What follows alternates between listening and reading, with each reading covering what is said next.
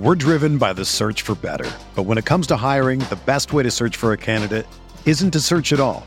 Don't search match with Indeed. Indeed is your matching and hiring platform with over 350 million global monthly visitors, according to Indeed data, and a matching engine that helps you find quality candidates fast. Ditch the busy work. Use Indeed for scheduling, screening, and messaging so you can connect with candidates faster. Leveraging over 140 million qualifications and preferences every day, Indeed's matching engine is constantly learning from your preferences, so the more you use Indeed, the better it gets. Join more than 3.5 million businesses worldwide that use Indeed to hire great talent fast. And listeners of this show will get a $75 sponsored job credit to get your jobs more visibility at Indeed.com slash BlueWire. Just go to Indeed.com slash BlueWire right now and support our show by saying that you heard about Indeed on this podcast. That's Indeed.com slash BlueWire. Terms and conditions apply. Need to hire? You need Indeed.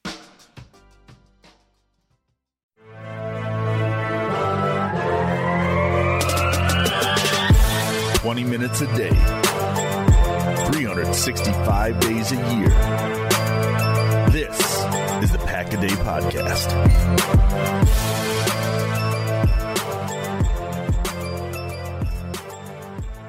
Welcome back, Packers fans, to the Pack a Day Podcast.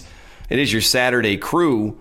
It is the first Saturday Pack a Day podcast of the Green Bay Packers offseason hmm. of the 2021 season. Not something I thought I would be saying this time a week ago. I am one of your hosts, Jason Perone of the Pack a Day Podcast, Game On Wisconsin, the Quick Slants Podcast, along with Paul Bretl of Dairyland Express, Cheesehead TV, and the Packers Unrestricted Podcast, and Matt Freilich of Game On Wisconsin's The Final Dump Podcast. Gentlemen, thank goodness we we didn't have to do this show right away after last weekend. We're actually the farthest show from the game that you can be because the Sunday crew had to had to be the first.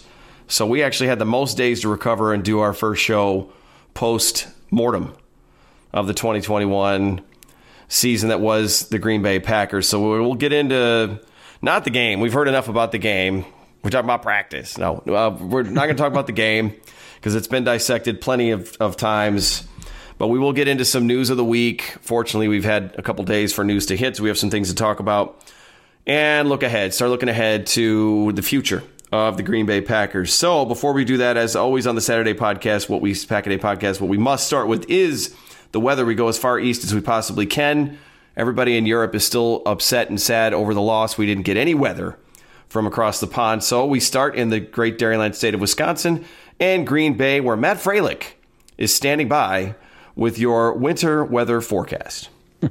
boots on the ground, Jason. Uh, yeah, it's been pretty Literally, literally. Boots. Yeah, I actually don't even. I don't rarely wear boots though. Thankfully, I don't have an occupation where I need to trudge through snow, and if I do, I just do it with the regular shoes I'm wearing. But yeah, uh, the boots are usually for like ice fishing or something. But right now, it's been absolutely miserable here this week. I feel like it's even been colder since the Packers have lost, or it just feels that way. More than likely, it just feels that way. Um, on Saturday, right now, high at 20. Uh, it's going to get down to, I mean, potentially below zero by the end of the night. Um, so it sucks. It, that's no no ifs, ands, or buts. I want to say like Thursday, it felt like a, a heat wave came through because Wednesday the wind chill was like super super low. Um, it's terrible. It's the worst time of the year to be in Wisconsin. This weekend I am absolutely stir crazy because there's nothing going on. There's only two football games only on Sunday. I wish they could maybe split it up over the course of two days, at least fill up my calendar a little bit more. But uh, that's really what's going on in, in Wisconsin. Um, and I know we don't have any other weather really other than yours to get to, Jason. So I got to ask: Are you were you the one to implement the weather on the Saturday Pack a Day podcast to rub it in everyone's face that it's nice in Arizona, or it just by so happened come about that it was Paul's idea at one point because he's a meteorology enthusiast? How did No. how did this come about? Because I think it was organic for the No, it was I mean- organic, and here's I'll tell you how this how this happened. No, it was not that. Although, and I, I glo- listen, I gloss over I gloss over Phoenix guys. I, I to be honest with you, I don't gloat. You can't call me a gloater. I don't gloat. no, what happened was it used to be Mark Eckel with Paul and I, and so. We would just say, "Hey, what's going on, Mark?" That's kind of what how it started. Paul Yeah. can ver- verify And- this. And the and first Mark's thing Mark would always talk about was the beach. He was always talking about, "I'm at the beach." I'm at the beach. So then finally, I was just like, "How are things looking at the beach?" And then Mark would start kind of talking about how nice it was outside, and it just turned into like the weather. And I was like, "Oh, that's your weather." And then then for for fun's sake, it's like, well. geez, you're dealing with that over there. I know it's warm where I'm at. Paul, what are you looking like? So it was just kind of that's that's how the right, whole fair enough. Fair enough. That's how the whole blame mark, weather thing-. Blame mark. that's how the whole weather thing got started. It's going to be interesting. Actually, kind of also a little bit of somber news here is that there's going to be some changes coming up in the next couple of weeks to our pack a day teams. So I won't be on the Saturday team for a whole lot longer. Paul and I are going to be moving to Thursdays. We're actually going to be teaming back up with Mark Eckel short and sweet, Matt. It has been an awesome ride, and if there was room for four, I'd say let's just all stay together. But well, remind me what day you're going to, and who are you going to be paired up with? We're we're sticking with Saturday. I, we're gonna give you guys the weather yet though, because I feel like Mark would be pissed if I took the weather and took it over to Saturday. But I'll be with back again with Janelle, back how we started way back when, uh, when she when she was in still college, in college. So we're getting that, and then Eli will be with us too. So that'll be fun for the Saturday squad. Um, old friend, new friend, getting it back together. Ooh, so it's like two thirds of open book, and then you have to fill in the Yeah, try to fill in the, the shoes of what would be Zach Zach Jacobson, Jacobson. although Yep. that's not not really possible.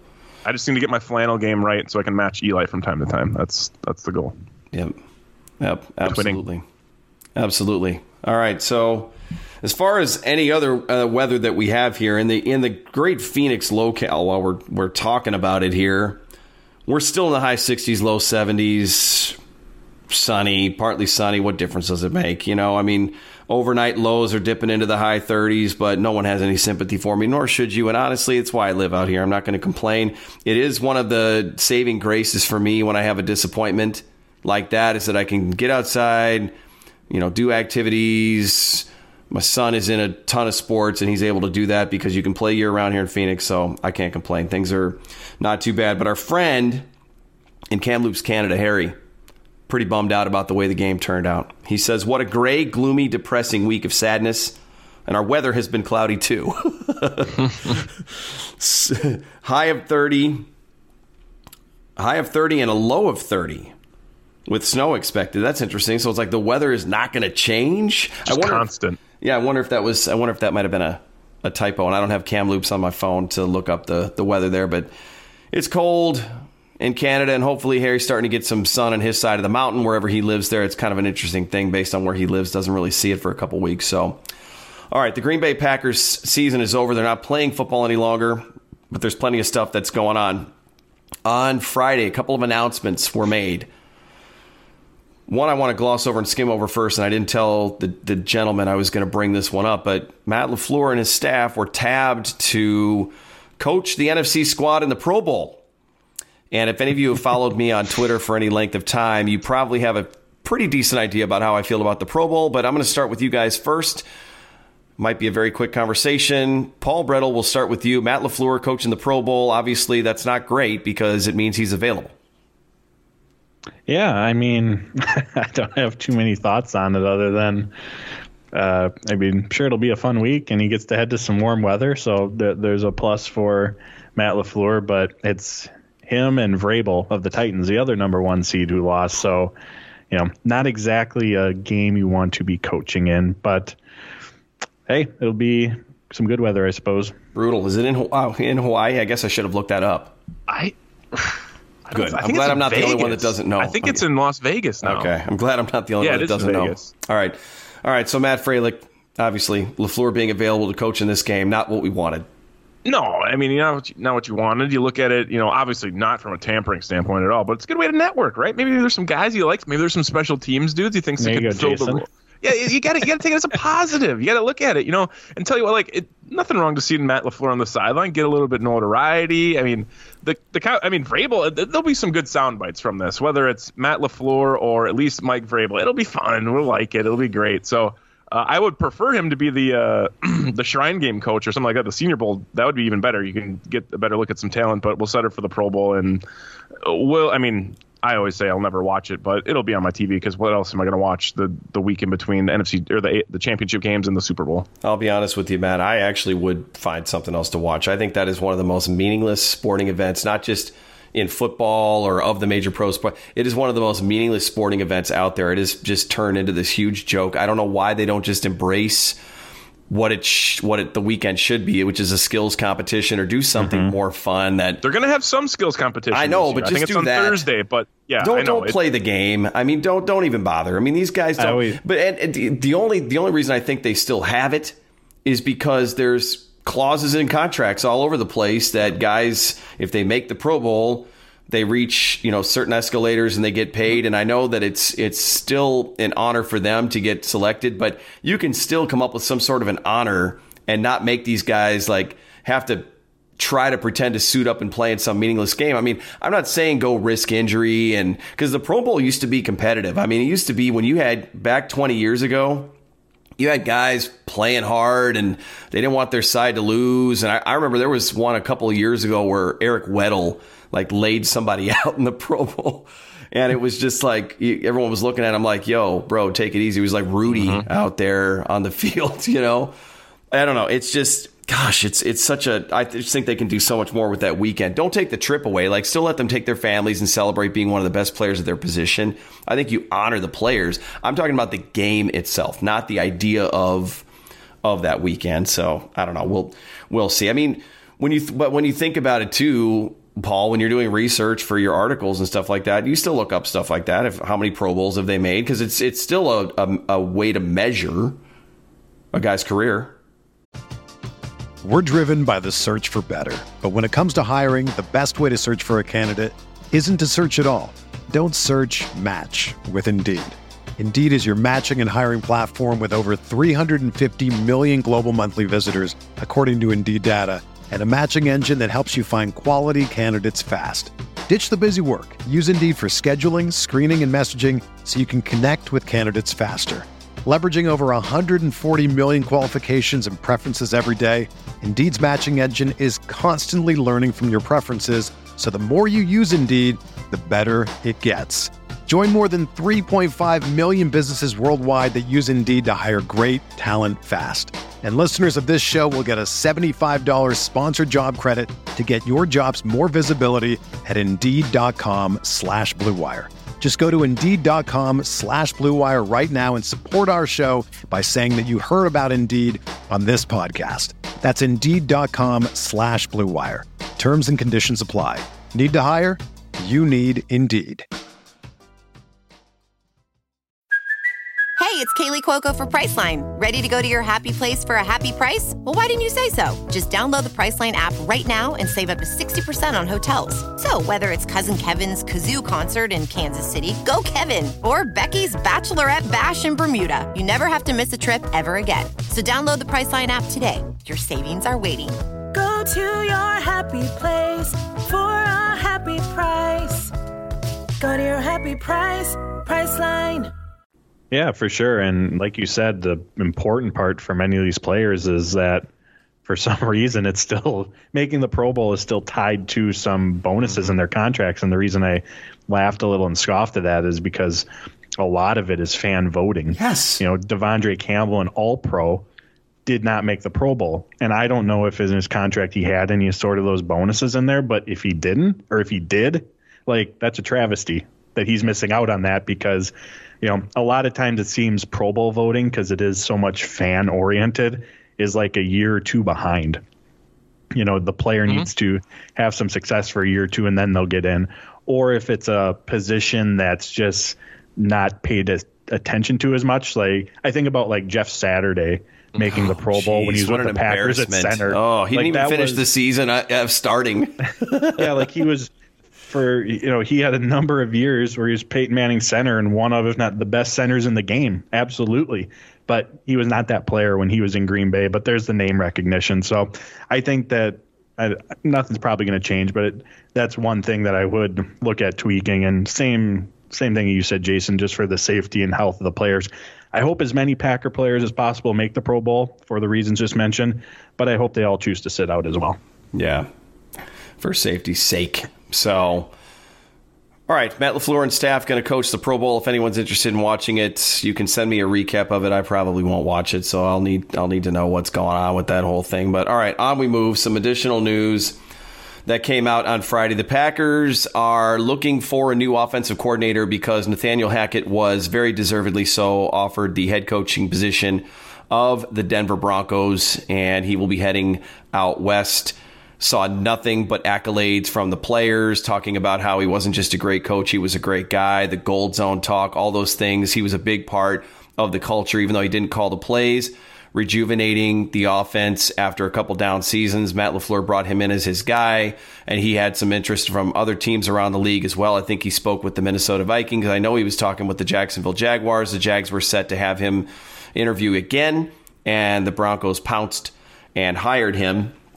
And as would be expected, then he's got to put a staff together in Denver. And so the thought was which of the Green Bay Packers' current coaches might be on Hackett's radar, and that would have been offensive line coach Adam Stenavich, who we learned is not going to be interviewing for the Broncos offensive coordinator position like I believe was hoped. So it would seem like if we're reading the tea leaves, as Paul likes to say, Adam Stenavich seems to be very, very top of line as an in-house candidate to be offensive coordinator. Matt LaFleur said earlier this week that that candidate was already in-house, but as is required, the Packers had to also interview some other folks from around the league. So they interviewed Chargers tight ends coach Kevin Kroger, and they expect they are expected to interview Eagles quarterbacks coach Brian Johnson for the offensive coordinator spot. So uh, we'll talk about Luke Getsy. We'll get to him in a minute. But guys, let's start uh, there. A mouthful there. Nathaniel Hackett leaving.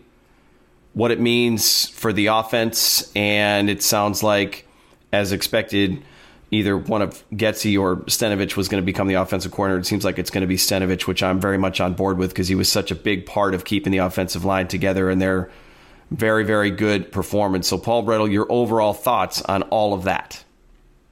Yeah, Hackett is absolutely deserving. I mean, just to get an understanding of who he is as a coach and as a person. There's plenty of articles out there with quotes from Aaron Rodgers discussing both of those aspects. Um, so incredibly well deserved. And I think after his name popped up a little bit last season, I think he interviewed for Atlanta a year ago. And again, Rodgers personally called the Falcons, their general manager at the time, or someone in management, and you know gave his or you know told them that Hackett is deserving the job and all those reasons. So I think we all kind of went into this season. You know, we don't think about coaching staffs a ton, but you know, especially when it's not the head coach. But I think we all went into the season kind of understanding that this was probably going to be Hackett's last year in Green Bay, and that's what happens when you're a successful offensive team, as the Packers are. The many of the offensive assistants and coordinators, as we're discussing here, are going to get poached for uh, higher gigs or or better job positions. So incredibly well deserved, and he's going to be missed. I know he brings a. If you ever had the opportunity to watch any of his press conferences with reporters, he's he's uh, just got a, a magnetic personality, and so he's certainly going to be missed uh, around the organization. And he he's of course was a part of putting together the game plan, but his specialty each week was the gold zone, as Jason mentioned. 2019, the Packers had the second most efficient red zone offense, offense 2020. They had the highest efficient red zone offense, scoring a touchdown on 80% of their red zone, red zone visits, four out of every five. So, again, absolutely well deserving. And then Adam Stenavich does look like he's in line to be the offensive coordinator. Uh, LaFleur had to do whatever he could to try to keep either Stenavich or Getsy, and, we'll get to Getsy here in a second, as Jason said. But what he did with this offensive line unit, we've seen their depth on display all season long. At one point, Royce Newman was the only week one starter who was in his original position. And most offensive lines that experience the number of injuries and movements that the Packers did, they're going to really, really falter. But this unit, they held well for the most part. Of course, it helps having an MVP quarterback, but for the most part, Rodgers had the time in the pocket that he needed. They had to rely on the quick passing game a little bit, but still they did a fantastic job. And then in the run game, they were effective for the most part, or effective enough, I should say. It was really a, a, an outstanding job with Stenavich leading the way in that regard. So, as LaFleur had to do, he had to figure out a way to keep one of those guys, and it looks like that's going to be Stenavich. Yeah, and, and it's the continuity there is is something that the Packers want to maintain and I know that teams in the past, Packers teams in the past, were really big on not letting their coordinators fly. But we heard Matt LaFleur say earlier this season, before all this went down, that you don't want to create a culture of keeping guys stuck and make them feel like there isn't an opportunity out there. So they get a chance to go fly somewhere else, then they absolutely should have the opportunity to do that. So, Matt, anything to add as far as Nathaniel Hackett, the offense, the prep, the play calling, all those things that he did so well? And even though Stenavich moves into a new role, it's still change, even though he's already in the building. Mm-hmm. Yeah, I think it was, you know, there's not a lot of guarantees for any of us going into this offseason. I think one of them, though, to me was that Hackett was going to get a job elsewhere.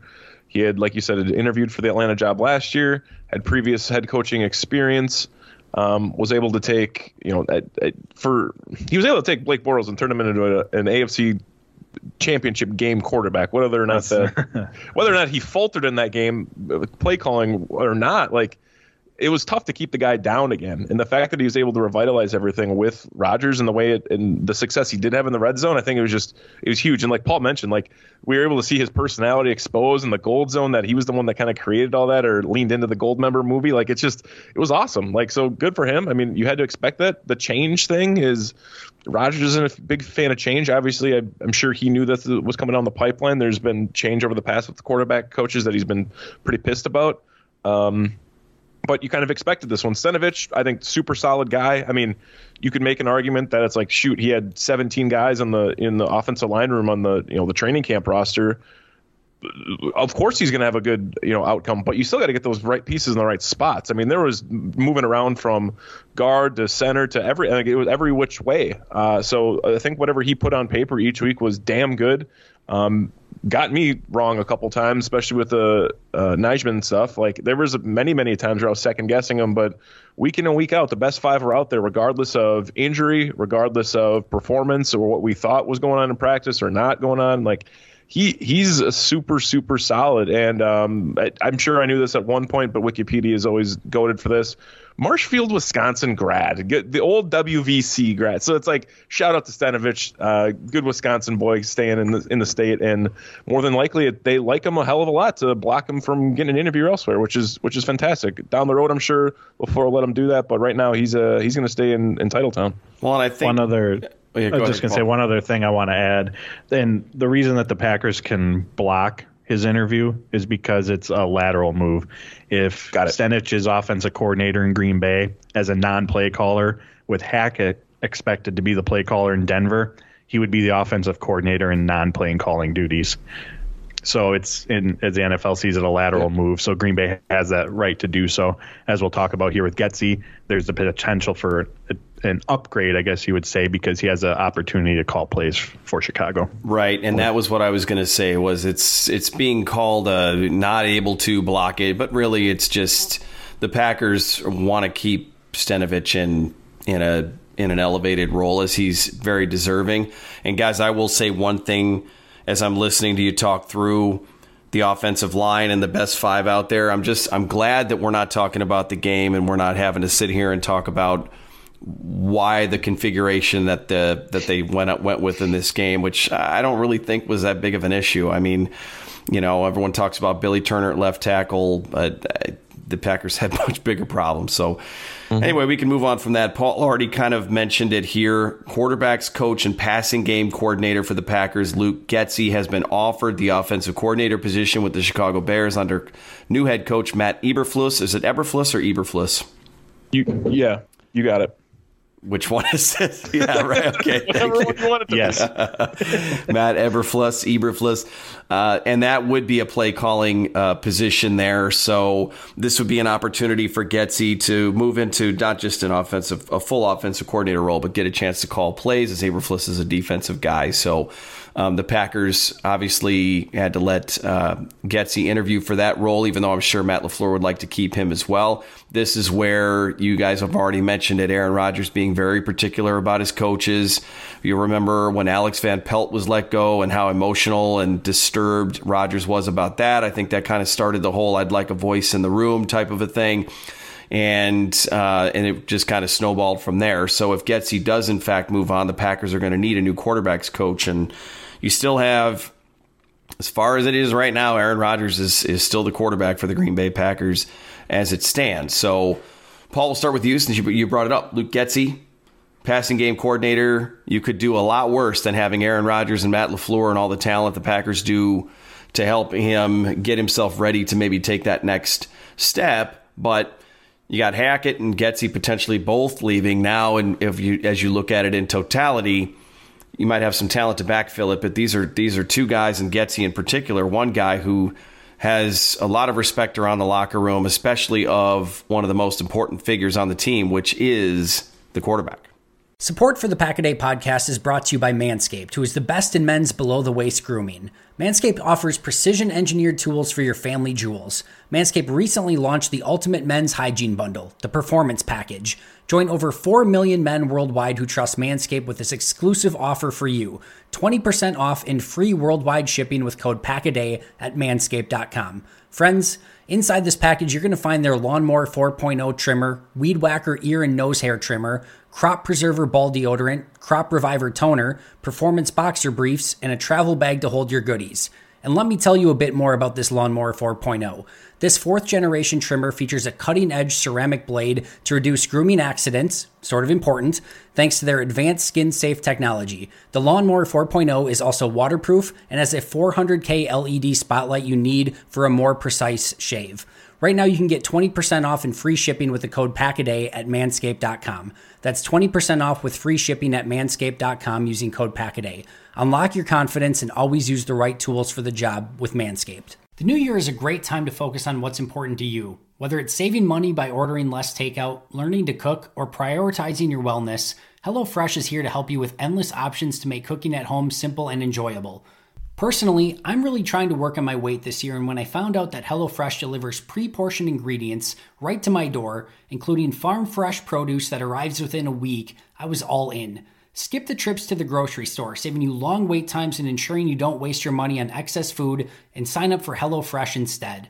HelloFresh has helped me eat fresher food with better portion control and has helped me live a healthier lifestyle. I highly recommend the teriyaki chicken tenders, by the way.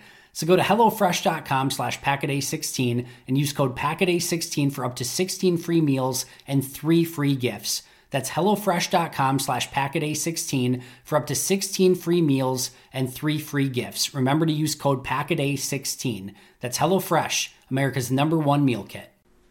Yeah, absolutely. And uh, Getsy, if everyone recalls, before he was brought back under Matt LaFleur, he was actually here during Mike McCarthy's time with the Packers and then went on to call plays for a season. I think it was at Mississippi State mm-hmm. uh, before coming back. So I think that I, I like that dynamic with um, offensive coordinators or defensive coordinators when they've had experiences in different systems. As we know, McCarthy and LaFleur, what they run is very, very different. But I, I like having that – uh, that just that experience because then it allow, allows you to kind of cherry pick you know oh this worked really good here this worked really good here and and um, mold your own thoughts and play calls and everything like that. So but he's heading to chicago or i shouldn't say that. We think he's going to head to chicago uh, where he's going to have justin fields at at uh, at his disposal. So packers are going to have to run into him twice a year moving forward. And in regards to the Packers and their side of this, now that's another position that they're coaching position that they'll have to change. Quarterbacks coach, passing game coordinator. I believe each Matt LaFleur does a terrific job of delegating duties. Uh, as I mentioned, Hackett works specifically with the red zone. I think Getsy's uh, primary responsibilities with the game plan each week was third down situations. I think Stenavich had to do with running downs, things of that nature. So LaFleur does an ex- excellent job of delegating that. So that's just another opening that the Packers are going to have to replace. And as we just talked about with Stenavich, with him being promoted, now the offensive line uh, coordinator is going to have to be uh, uh, they're going to have to find someone else there as well. So we, coming into this offseason, we thought about what the possible roster turnover is going to be, and there may absolutely end up being a good amount of that. But this coaching staff, particularly on the offensive side of the ball, is going to see plenty of turnover as well, and LaFleur is going to have to do some hiring. And I know it's easy with these, especially the core, not the coordinator positions, but quarterbacks coach, offensive lines coach, to not think about those hirings. But when Matt LaFleur hired Jerry Gray to be the defensive backs coach, that was in the offseason where they signed Christian Kirksey, Rick Wagner. It was a from a free agency standpoint, it was a very quiet one, especially compared to when they got and got Turner and Amos and the Smiths. But that might have been in that offseason Green Bay's best addition. It's not a coincidence. I don't believe it's a coincidence that since Jerry Gray has gotten here, uh, the emergence of Rasul Douglas. I mean, Rasul talked about how Jerry Gray, uh, not taught him, but helped him become better at watching film and what to look for. Since then, we've seen uh, Jaire Alexander. He became a second, I believe, a second team All Pro last year under Jerry Gray's first year. Eric Stokes. Uh, you know his play, his evolution as the season went on. He became a really, really good cornerback uh, over that final third of the season. Even Kevin King, hey, he's had his mistakes, but there was a three, four game stretch this year where we saw Kevin King playing some good football against the Chiefs, Bengals, uh, Seattle. So Jerry Gray has absolutely played a role in taking that uh, defensive backs group, many of them young players, to another level. Because before Jerry Gray got here, we knew there was talent in that group, but they were young, they were inexperienced, and he's really helped refine their play. So I know these these coaching talks specifically the position coaches. You know, I know it's not necessarily maybe the most exciting thing, but I just look at Jerry Gray and what he's done here in two years in Green Bay as a prime example of how important these hirings can be.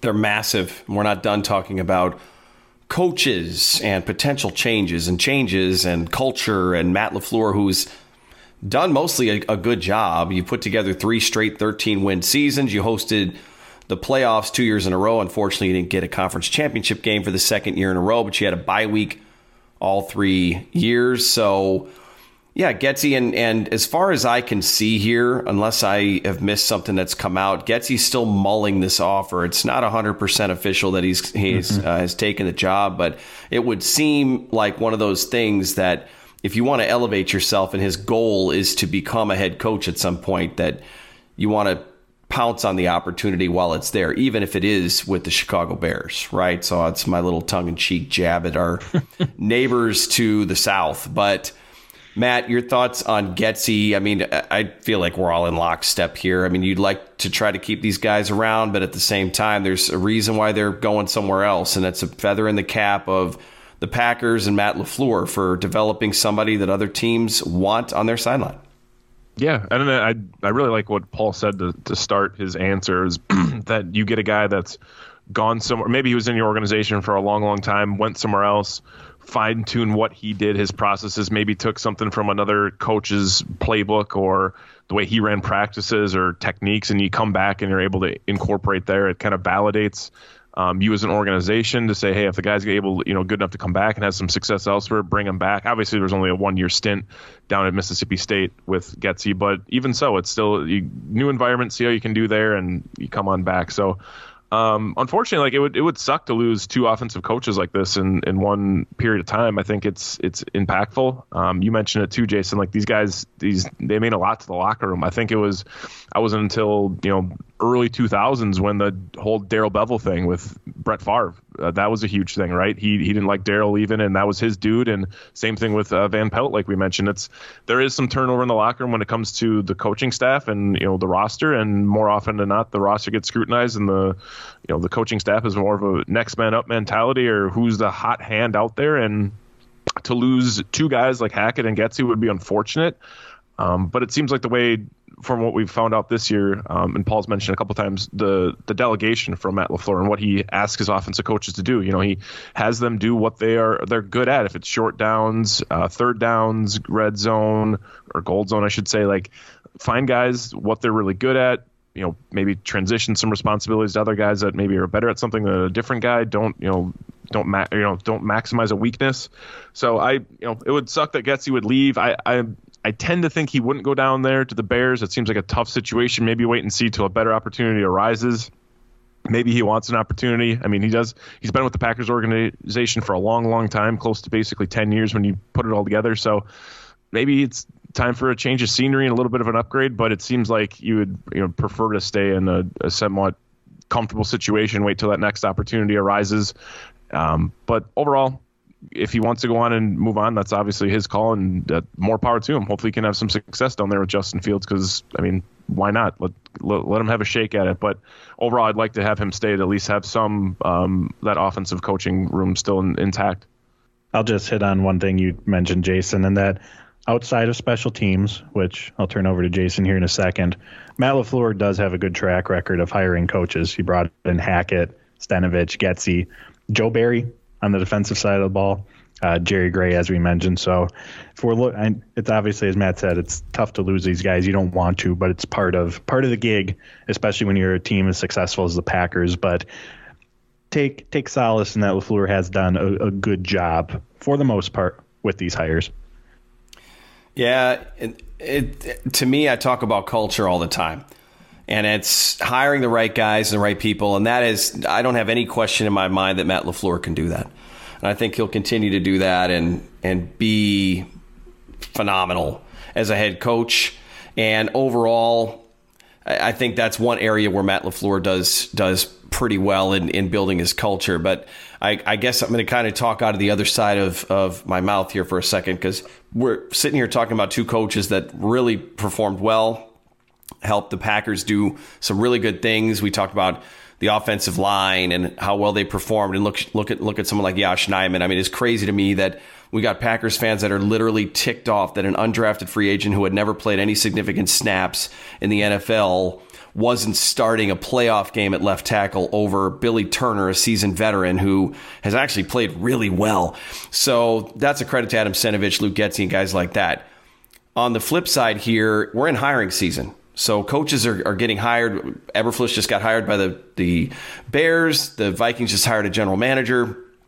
So other teams looking for coaches, and there's we've heard about you mentioned special teams, Paul. We've heard some special teams coaches that are out there now. Obviously, interim head coach of the Vegas Raiders, Rich Bisaccia, was a special teams coordinator before he had to take over when Jon Gruden was let go.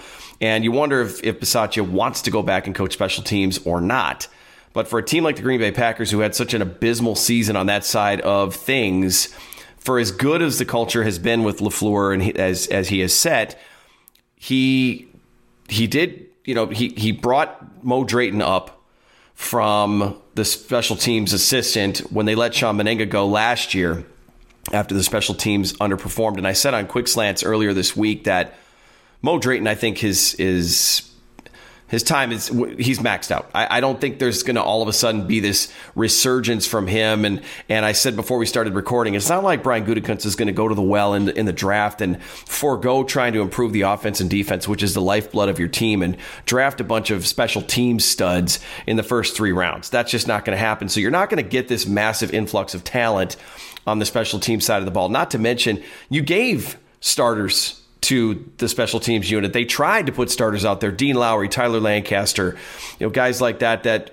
were supposed to be out there helping block, and it just didn't work out. You had the changing of the long snapper midseason. There were all the kicks that got blocked, and of course, what happens in the playoff game? The one thing we talked about all season long was this team's got everything in front of it. Let's just hope special teams don't show their behinds, and sure enough, they did a blocked field goal, which takes three points off the board right away, and then a block punt. And apparently, nobody can see in the snow at Lambeau if you're wearing a Packers uniform and that's your home stadium. They can't locate a football, and the Niners are walking into the end zone with another seven points on special teams. So, if you're going to, so what I said about Drayton was I think it's time for him to go. And as Matt LaFleur is walking him out, which has not happened, Mo Drayton is still employed. I do think that Matt LaFleur does need to apologize to Maurice Drayton for hiring him in the first place. He wasn't qualified to to coach the special teams or run a special teams unit. He's just it's it's obvious from the way that things went this season. Nothing improved, nothing changed. There was no emphasis. The few times he spoke to the media, there was nothing that he said that was inspiring whatsoever. And maybe that's boring by design, as Mike McCarthy used to be, and he's just not good in front of a microphone. I don't know what he is good at but it's definitely not being the head of the special teams unit, at, at, least for the Green Bay Packers. Maybe he goes somewhere else and finds success. But if Matt LaFleur is going to trot him out there again, you're punting on special teams. Absolutely every pun intended in that statement right there. It's going to be the same thing next year as it is this year. I don't care what new players you get. I don't care how many new, how much improved Amari Rodgers is as a, as a kick returner or if you're going to get yourself this stud long snapper and draft him in the fourth round. I just don't think the special teams are going to improve. So, for as much as Matt LaFleur has done well, the special teams is just something that it doesn't seem like you they've they've gotten what they emphasized, which hasn't been a very very strong emphasis on special teams. Because if they were, that's a gross failure. If you're emphasizing it and you still put that product out there in the playoffs, that's not great. So if the Packers are happy with who they have. I guess we all have to live with it because we're not the ones making that decision, but we're in hiring season right now. So if there's a change to be made or talent out there that, and an upgrade to be made at the special team spot, now's the time to strike. But the Packers don't have a job open at this point, which is still kind of baffling to me this at this point of the week. So Matt, we'll start with you on this one. Special teams. It did what we all thought it was going to be. And it looks like the Packers may, at least for the time being, try to run it back with the same leadership on that side of the ball. Yeah, it it it was bad. It got worse, and then it absolutely fell apart. And the worst opportunity or the worst potential scenario to lose a playoff game when you probably had no business losing that game the way it was going. So, um, it's upsetting. Uh, one year in with Mo Drayton, I was optimistic the way he was possibly going to be able to take over from his predecessors, who frankly didn't give him all that much to go off of. Um, I, you know, I've I've kind of gone back and forth on this, and Jason brought up a good argument earlier um, that Mo should be gone. Paul also chimed in with his views. We talked about it through text today. I, I honestly think it's just a it's an unfortunate situation. If he is a casualty and gets fired after one year, so be it. I think that's a tough shake for him though. Um, and I know the argument of him, you know, having some caliber, you know, higher caliber players like special, or excuse me, like starters, uh, defensive or offensive starters on the defense or the special team side of the ball is part of the argument. But at the end of the day, like one year in, give the guy a break. I mean, I let him let him try it out again. I know it's a it would be it's really really tough for a guy that failed so miserably in the biggest moments, and there was foreshadowing of it for a long long time for it not to be fixed. But I feel like let him have a full off season, figure it out from there. I mean, it's it's it's really tough to say that because special teams seems like an effort thing to me, and there are some things that just blatantly didn't look like there was much effort towards it in the um, in the divisional game. I mean, you the last play of your season, you're only going to play with ten guys. I mean, that just can't happen. So, I, unfortunately, I, I guess I, I, say give him another shot at it. I don't know what that looks like. If it, he needs more players, if it's just more of implementing his own scheme. Um, but to counter my own argument, it's like he's been on the staff a long time, right? He's been there. It's not like he was just pulled off the streets for one year and he's getting a broad deal. Like he had been a part of that locker room, that special teams room, so he should have some, you know, knowledge of the game because he's been a special teams coach for a number of years. So I, I unfortunately, I guess, say keep him there another year, but. Um, you would think a change would have been made already. I don't know what the special teams coaching situation looks like. I don't think Bisaccia comes here. I, I, I would imagine he gets a head coaching out with the Raiders. It sounds like the Bears are taking a look at him too. But I say let Mo run it back again, and if it's if it's anywhere around the same caliber, even if it's a, a slight upgrade, I'd say get rid of him. There'd have to be a vast improvement probably to keep his job for a third year. Before we move on to Paul, Matt, Aaron Rodgers comes back, and it's his last season in Green Bay, and you get some of your players back, and we don't have to go into the doldrums quite yet. The Packers have another successful season. I have no idea what the numbers are going to look like or how many wins they're going to have, but they get in the playoffs again. It doesn't matter whether they're hosting it or not hosting it again. They get into the playoffs. They've got a team that's good enough to win it all.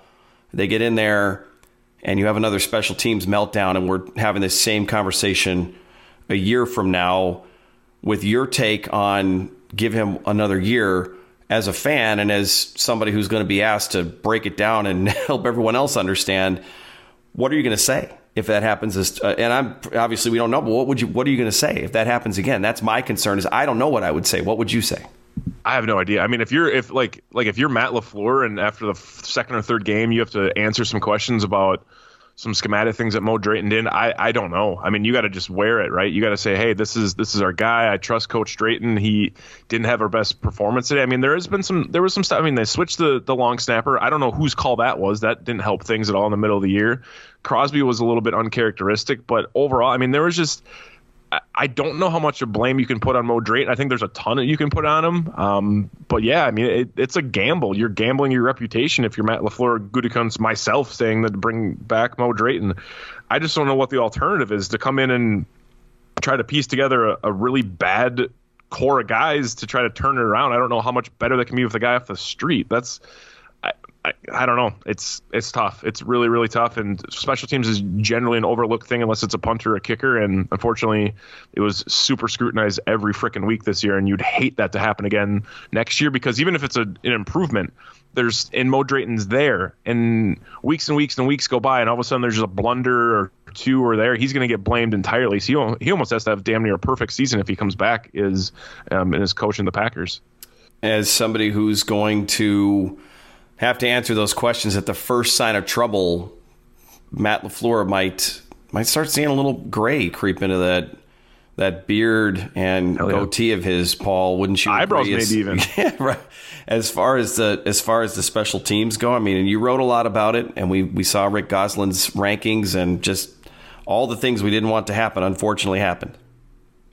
Yeah, I mean, at this point for me, uh, I mean, Mo Drayton, he's the coordinator. Ultimately, he's the one to blame. However, there were certainly plenty of miscues out there that just you know can't fall on him. The bobbled punts, uh, Isaac Yiadom running into a return man. There were plenty of miscues out there that just don't fall on him. Um, but what I do want to say is that if he's gone and they bring in someone new, I'm still not going to feel optimistic about it because this is an organizational, you know, uh, issue that they have. It's not as if the Packers were good a couple years ago. It's not as if they were even good five, seven, ten years ago at special teams. They've been bad at special teams for a long time. And like you said, Jason, you get what you emphasize. And obviously, none of us are at practice. I don't know in the two hours each day at practice what percentage of that or time is devoted to special teams, but based on the results and what we've seen, I'm going to guess not enough. And so it starts there with an emphasis on it. Uh, you know, just like it, you, as you guys mentioned, you don't think about it a lot unless it's an issue, but it needs to be emphasized as much as offense and defense because it literally just cost the Green Bay Packers in what was many thought to be a last dance. We'll see if that's true or not, but it cost them a playoff game. And in addition to that, we know we talk about it over the summer, especially when it comes to cut downs. If you're a fringe roster player, young player, special teams is your most likely avenue to making the final 53. But perhaps it's time that Green Bay begins looking at some of the more seasoned players to take some of those snaps because obviously you don't necessarily want to put your veterans in harm's way. LaFleur talked about that, but when push comes to shove and it's an elimination game and your unit's been struggling all year, you know, maybe it's time to do more of that. And he did. Uh, Rasul Douglas saw snaps, Allen Lazard saw snaps, but LaFleur also mentioned during the game about how how many starters were on special teams for the Niners that Kyle Shanahan had put out there. So there's we don't obviously none of us have the answers. Uh, as is the case with just about anything in football, there's more than one answer to it. But to me, even if Mo's gone, if a new special teams coordinator is going to be brought in, there's that's not enough for for me to suggest that things are going to be better. You know, maybe they rank 28th, which hey, I guess a step in the right direction. But the thing with the Packer special teams unit, especially if Aaron Rodgers is here, we aren't asking you to be a top 10 unit. Heck, you don't even have to be top 15. Be 20, be 22, be 23. Just eliminate the egregious mistakes. That's that, that's what the bar is right now. So for me, it's it's it's an organizational change that needs to be made. The emphasis on it, you know. if you make a free agent addition, does he have special teams value as well? Does he have three, four, five hundred career snaps under his belt? So going back to what I said earlier, maybe you don't need to rely on as many first year, second year, undrafted, seventh round rookies or second year players who, yeah, they have the speed, the upside, but special teams, it's you know the the miscues from those inexperiences obviously can be detrimental to the team. So I think those are a few ways we can go about, you know, if we're trying to pick a few things here and there other than coaching on how Green Bay can go about trying to improve. But again, your guys' guess is as good as mine. I, I just again I, I don't there's you know, that's not the one thing you want to blow up again when when it's something that you could see coming from a mile away and it happens I just I can't see how you would possibly want to let that squander an opportunity for you. So it was his third third chance to try to get a championship. They couldn't do it because of an area that they'd had trouble with all season long, and that's been a hallmark of the Packers. They get to the postseason, and between the things that we knew were going to get them, and uncharacteristic things like guys fumbling, Marcedes Lewis. I don't know if he'd fumbled in his entire time in Green Bay prior to that game. Last year it was Aaron Jones. Some of those anomalies. You just you really want to want to avoid that. I just don't know why you would want to set yourself up for something like that and, and try to say and stand in front of your fans and your players and say, hey, we're doing the best thing that we can to try to win. But you keep doing the same thing over and over again. We all know what the definition of insanity is. And at this point, I think it would be the definition of insanity for the Packers to trot the same mentality guys and things out there and not emphasize it and not do anything different or, you know, try to I, I, guess I'll liken it to a few years ago when Mason Crosby was struggling in, in 2012 and in 2013. I think they brought Giorgio Tavecchio into camp, which was not to try to compete with Mason Crosby, but I don't want Matt LaFleur to try to tinker with a couple things and say, oh, look, see, we're trying to improve the special teams, but they're not really doing it. I just don't want to have to be having this this same conversation next year and say they, they could have done it because eventually those bites at the apple are gone. They're going to be gone, and the Packers are going to be rebuilding at some point. It's not maybe next year, and they might have an opportunity to keep the team together, which would be a blessing for those of us that want to see competitive football in Green Bay. Not that they can't be without Aaron Rodgers, but he's still their best chance to win. I don't want to see that whole thing blow up again. So I did have some pretty pretty intense thoughts on the whole situation, which I shared there. So those were kind of the storylines of this week. With as far as the Green Bay Packers go, we will be back next week. I think next week is our last show together as a trio, gentlemen, on Friday before the week after we start our new assignments. And you'll listen, you'll hear Paul and I with Mark Eckel. And Matt will stay on Saturdays, and he'll be with Janelle Mackey and Eli Berkovitz. So one one final thing I want to bring up here yep. as a recording. I don't know if you guys saw checking Twitter, social media related. Davante Adams posting on his Instagram story uh, with a little light bulb emoji, playing some DMX, Lil Kim uh, lyrics of you know, first you get the money, or first you get the respect, then you get the money, whatever the hell that means. Also, report out that he's looking for thirty million dollars a year. Obviously, with the franchise tag him, that's not going to happen. Thirty million dollars, probably not going to happen if he's not franchise tag. So, small little tidbit to throw in there because I'm sure by the time people are listening to this, there'll probably be more social media BS going on, but something to throw out there and monitor. But obviously, no shit, Davante Adams wants to get paid. Yeah. That, duh, like. And I'm sure, and I'm sure Packers fans will absolutely keep their level heads on with Davante Adams putting anything on Instagram or tweeting anything because that's what we do. We don't read into anything, and we don't definitely don't we definitely don't get worked up over something I'm, we don't totally know the definition of, right? Not to, not to extend this show too long, but I'm gonna go down a very very quick rabbit hole. Oh, please. Um, so Davante Davante Adams and the Packers, they're obviously at different numbers for the contract. Davante feels he should be the highest paid receiver in football, which he absolutely should be. But the Packers and Davante have what I believe a different viewing of that. So I think it was two years ago, Julio Jones was the highest paid receiver in football at $22 million per year. DeAndre Hopkins gets traded from Houston to Arizona they add on two years to his deal that average annual value wise comes out to 27 and a half million per year so that absolutely blows out julio's deal but if you're the cardinals you inherited i think three years and then added on two so if you add up the total money even that new money deandre's average annual value over that five years is only like 19 or 20 million so i think that's where the big so depends on what you look at. Is it mm-hmm. the two years and twenty-seven yep. and a half million? Hey, pay me more than that. That's the market value. But I think the Packers are more so looking at, well, Julio's is, you know, that that was a four year deal, 22 per year. So I, I think that's kind of where the differing viewpoints are in what is who is the highest paid receiver currently. No doubt. Totally, yeah. It's subjective. It's subjective because you can use all sorts of different metrics, and that's going to be a big story. Will or will they or won't they? Will the Packers keep Aaron Rodgers, Davante Adams, will they go somewhere else? Will they both go somewhere else together? Are they both going to Denver? What's going to happen? We have no idea. There's a lot still to be said, and that's going to make the Pack a Day podcast a ton of fun throughout the off season. But that'll do it for this edition of the Saturday show. Before we sign off, we're in off season mode, so I know I'll continue doing quick slants. That'll come out on Mondays. If there's a second show, uh, it'll be during the week at some point if there's any news. But definitely Monday's going to cut it back to one day a week during the off season. Matt, I know you and Brendan are going to continue doing the final dump uh, podcast on Fridays, as far as I understand. I listened to this latest show in its entirety kind of started my day with that. So good job, kudos. So you'll be back doing that. And Paul, what happens now with you at Dairyland Express and Cheesehead TV now that it's the off season? And are you still doing the Packers Unrestricted podcast as well? So we're just going to keep plugging away as we always do. And the Packers Unrestricted podcast has been moved strictly to YouTube. So you can find it there just under my name, Paul Bretl. Subscribe like greatly appreciate it. But a few articles that I have out, two of them are salary cap related. I put together just a quick guide to the Packers salary cap situation this offseason and some of the moves they can make. So how an extension, restructure, veteran cuts, how those work.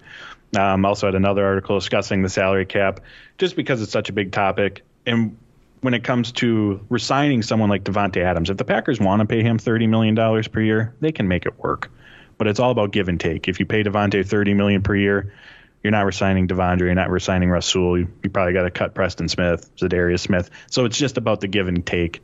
If you're signing someone, what other moves have to be made to make it work?